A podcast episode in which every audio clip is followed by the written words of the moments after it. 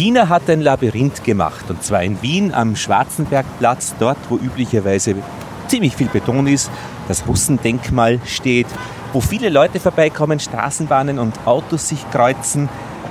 Ja, dort stehen wir jetzt und sie zeigt wohin. Auf eine Lücke zwischen im Labyrinth. Wir haben jetzt abgekürzt, drei Minuten haben wir jetzt abgekürzt, indem wir eine Stelle benutzt haben, um Ja. durchzuschlüpfen. Genau. Tina, ein Labyrinth. Die meisten Leute sagen, da kannst du dich verirren. Ja, ich freue mich, dass du gekommen bist, lieber Lothar. Die Bienen, deine Bienen sind ja schon da. Und ähm, ja, im Labyrinth kann man sich nicht verirren, weil es gibt nur einen Weg, der über viele Umwege zur Mitte führt. Häufig verwechseln das die Leute mit Irrgärten. Die Irrgärten sind sehr viel später entstanden, und zwar in der äh, Spätrenaissance. Da gibt es Wegkreuzungen und Sackgassen und es ist zum sich verlieren und sich suchen eigentlich geschaffen worden. Ist ein unterschiedliches Denkkonzept. Das Labyrinth Komplett. hat eine. Was hat das Lab- Labyrinth für eine Aufgabe? Das Labyrinth ist, dient eigentlich eher der Kontemplation und der Reflexion über sich selbst. Es ist ja ein Symbol, äh, 5000 Jahre alt im Mittelmeerraum entstanden, über den, eigentlich ein Symbol für den menschlichen Lebensweg. Man kann es allerdings auch als Symbol für die Gemeinschaft sehen. In Indien wird es als Symbol für die Schwangerschaft und Geburt gesehen. Also es hat eher was ja, tiefgründigeres oder philosophisches eigentlich. Und das über alle Kulturen hinweg. Und du hast 400 äh, Pflanzen geholt, in Töpfen aufgestellt, in Labyrinthform. Das heißt, ich habe es probiert, drei Minuten braucht man hinein, drei hinaus. Und das Ganze läuft jetzt zwei Wochen. Deine Erfahrung? Also noch nicht ganz zwei Wochen, sondern erst seit Samstag. Aber Eine Woche. ähm, äh, es ist sehr spannend, das zu sehen. Die Leute Also, haben keine Zeit, sagst du. Ja, ich sage, die Leute haben keine Zeit, weil nämlich die meisten kommen und gehen rein und dann viele gehen zur Mitte und dann kürzen sie sofort ab und gehen wieder raus. Dabei ist es eigentlich Teil der Erfahrung, dass man sozusagen sich die Zeit nimmt, dieses ganze Terrain abzugehen, weil das Labyrinth, dieses runde Labyrinth hat fünf Umgänge und man geht eigentlich durch, man kommt eigentlich überall vorbei. Man sieht jede Pflanze, man kann jede Pflanze beobachten und es blühen ja schon viele Pflanzen wie der Apfel und der Flieder fängt auch schon an. Es ist wunderschön. Großartig. Ja. Aber die Leute denken, sie hätten dann schon alles gesehen. Aber das ist eigentlich Teil der Labyrintherfahrung, reinzugehen. Dann sich hier am Ende des Weges gibt es eine Skulptur ähm, von, von. Marie Jansen Erkenne geschaffen dich wurde. selbst. Ja, einfach so der Spiegel. Die meisten finden es, das finden ganz viele toll, fotografieren sich auch mit ihrem Spiegelbild Mhm. Und dann dem Himmel Spiegel, in ja. der Nussschale. Genau, von Marie Jansen. Und im Hintergrund hört man ja die Musik von der Komponistin ähm, äh, Florent Saint-Loup. Marie Jansson, eine Keramikkünstlerin Ja. und Flora Salou, Das ist eine französische Komponistin und Pianistin. die das extra dafür Die- gemacht hat. Genau, genau, extra für diese Installation. Und das ist einfach ein schöner Moment, um innezuhalten.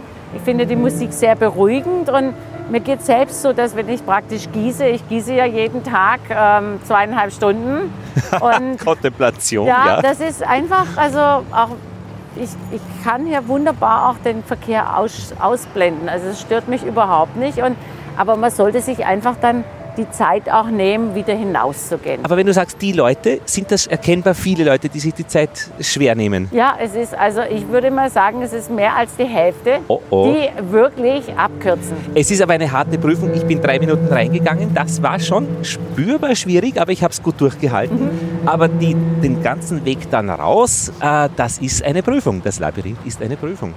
Die nicht jeder besteht offenbar. Nein, ich glaube, das, ich glaube nicht, dass es eine Prüfung ist, sondern ich glaube, es hängt mit der Erwartungshaltung zusammen. Natürlich sind viele Leute, gehen zufälligerweise vorbei und denken, ach, das nehme ich schnell mit. Und dann merken sie plötzlich, das kann man nicht im, Aus, äh, im Vorbeigehen konsumieren. 333 Schritte Ja, sind genau. Und das, und das ist dann, dann wird es schwierig. Aber ich habe mir jetzt vorgenommen, dass ich das eigentlich, ähm, ich möchte das besser kommunizieren, die Leute vorbereiten. Ich glaube, wenn die Leute das von vornherein wissen, dann haben sie eine andere Einstellung dazu. Und dann kann man es ihnen sagen. Ich werde ihnen sagen, schenk mir eine Viertelstunde von deiner Lebenszeit und ich schenke dir einen Garten. Eine Erkenntnis in einem Ja? Garten. Oder einfach einen Garten. Garten. Das ist ja eigentlich so. Ja, aber Dina, ich glaube, das ist die, äh, da nimmst du etwas weg, weil diese Erkenntnis ist ja das, was man ja ohne Anleitung finden könnte in einem Das Labyrinth. könnte man schon, aber Ich, also meine Erfahrung ist einfach, dass es, ich glaube, dass es einfacher ist für die Menschen, wenn sie Mhm. eine, sozusagen so diese kleinen, diesen, diesen kleinen Hinweis haben. Ja. Ich glaube, es ist einfacher und meine Intention ist natürlich, dass so viele wie möglich das genießen Ja. und sich auch der, darauf einlassen. Das ist eigentlich Das- mein größter Wunsch, dass sich darauf einlassen. Aber ich spüre einfach, die viele sind komplett in ihrem Rush sozusagen. Das, was Sie jetzt spüren, ist normal. Mhm. Die nächsten 15 Minuten, das ist üblich. Das Mhm. spürt man, wenn man in ein Labyrinth geht und nicht das als Defizit vielleicht Mhm. empfinden. Ja, ja, ja, ja, ja, ich verstehe. Du hast ja auch einen Fahrradfahrer gestampert, habe ich beim Vorbeilaufen gemerkt. Da, das hat dich schon ein bisschen an die Grenzen gebracht. Das war ganz am Anfang in den ersten Tagen. Du hast gesagt, das ist delikat, hast du gesagt. Ja, es ist, man muss einfach sagen, dieses ganze Projekt hat mich so viel Kraft gekostet. Es hat mich wirklich, es war an der Grenze, dass ich es überhaupt geschafft habe.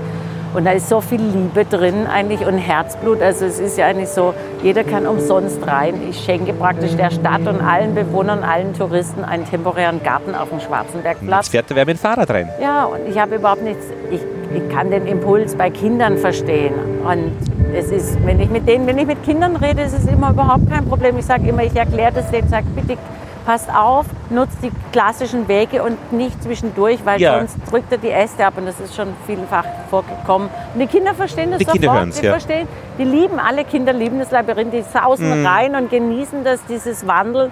Sie sind ja ganz anders, also so, Und halten sich auch gerne dann an diese äh, Regel, Ja. eben nicht durchzuschlüpfen, weil sie es gerade als Kinder ja so gut können. Ja. Das heißt, sie ja. akzeptieren sehr gut eigentlich, dass bei einem Labyrinth auch ein Agreement dabei ist. genau. Ja. Ha!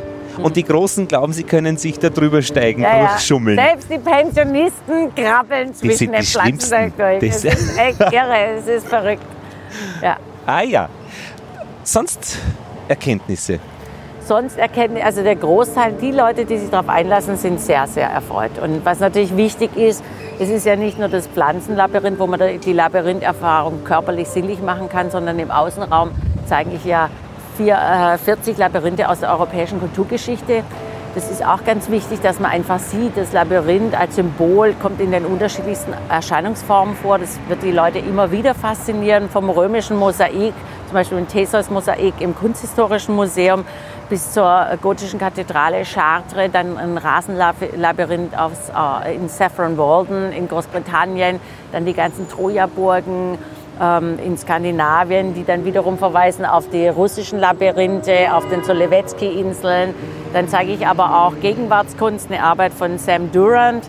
Das ist ein amerikanischer Künstler, der hat mit Gefangenen gearbeitet. Da ist das ähm, Labyrinth eher negativ besetzt, aber das ist auch möglich. Da sieht man einfach, wie vielfältig das Zeichen auch interpretiert werden kann.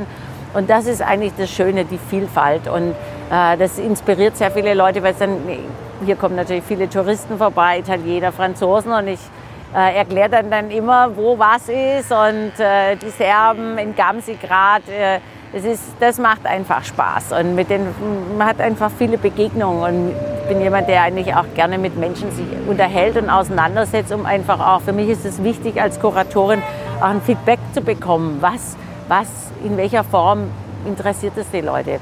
Und was wirklich toll ist, dass Kinder sich auch gerade für den Unterschied zwischen Irrgarten und Labyrinth äh, interessieren oder teilweise auch mit dem Finger dann diese Formen und Figuren, die ja ganz vielfältig hier sind, abfahren und das macht mir sehr große Freude. Du bist ja wirklich an einem zentralen Punkt und das fehlt ja oft, wenn Touristen in eine Stadt kommen, einen Ansprechpartner zu haben, der mit ihnen spricht über die Gegebenheiten, aber eben, eben in diesem Fall auch über die ganze Welt, die Labyrinths. Du hast da hier eine Schlüsselrolle übernommen, das kann nicht Zufall sein. Ja, ich, es ist, ich glaube, ich, ich, ich Ein Schlüssel zum Labyrinth und zum, aber zum Meer eigentlich. Ja, zum Meer. Es, ist mal, es hat ja schon mit meinem ersten Projekt mit den Brüdern Schwadron angefangen. Da war ich ja auch sozusagen in der Stadt unterwegs und habe vielen Leuten, auch selbst den Wienerinnen und Wienern, noch mal eine Anleitung äh, geschenkt, eigentlich die Stadt anders zu lesen oder auf eine andere Art und Weise zu lesen. Und das, mir macht das einfach Spaß. Du hast Fliesen in den Häusern gefunden und gesucht und bist draufgekommen, dass die von einem Gebrüderpaar, von einer Firma, den Gebrüder Schwadron, stammen. Einer Firma, die dann äh, während der Nazizeit dann auch, äh, wie sagt man, nazifiziert wurde. Entnazifiziert. Äh, äh, Erst hin, dann her, ja. Arisiert, Arisiert, arisiert. aber entnazifiziert nicht mehr oder praktisch rück, nicht mehr rückgegeben, weil die dann nach Amerika ausgewandert Genau. waren. Das Ganze ist zerlaufen. Das heißt, du hast eigentlich einen, einen ziemlichen Teppich auch aufgemacht, weil darüber bisher auch noch nicht viel weder bekannt war noch mhm. gesprochen wurde. Ja.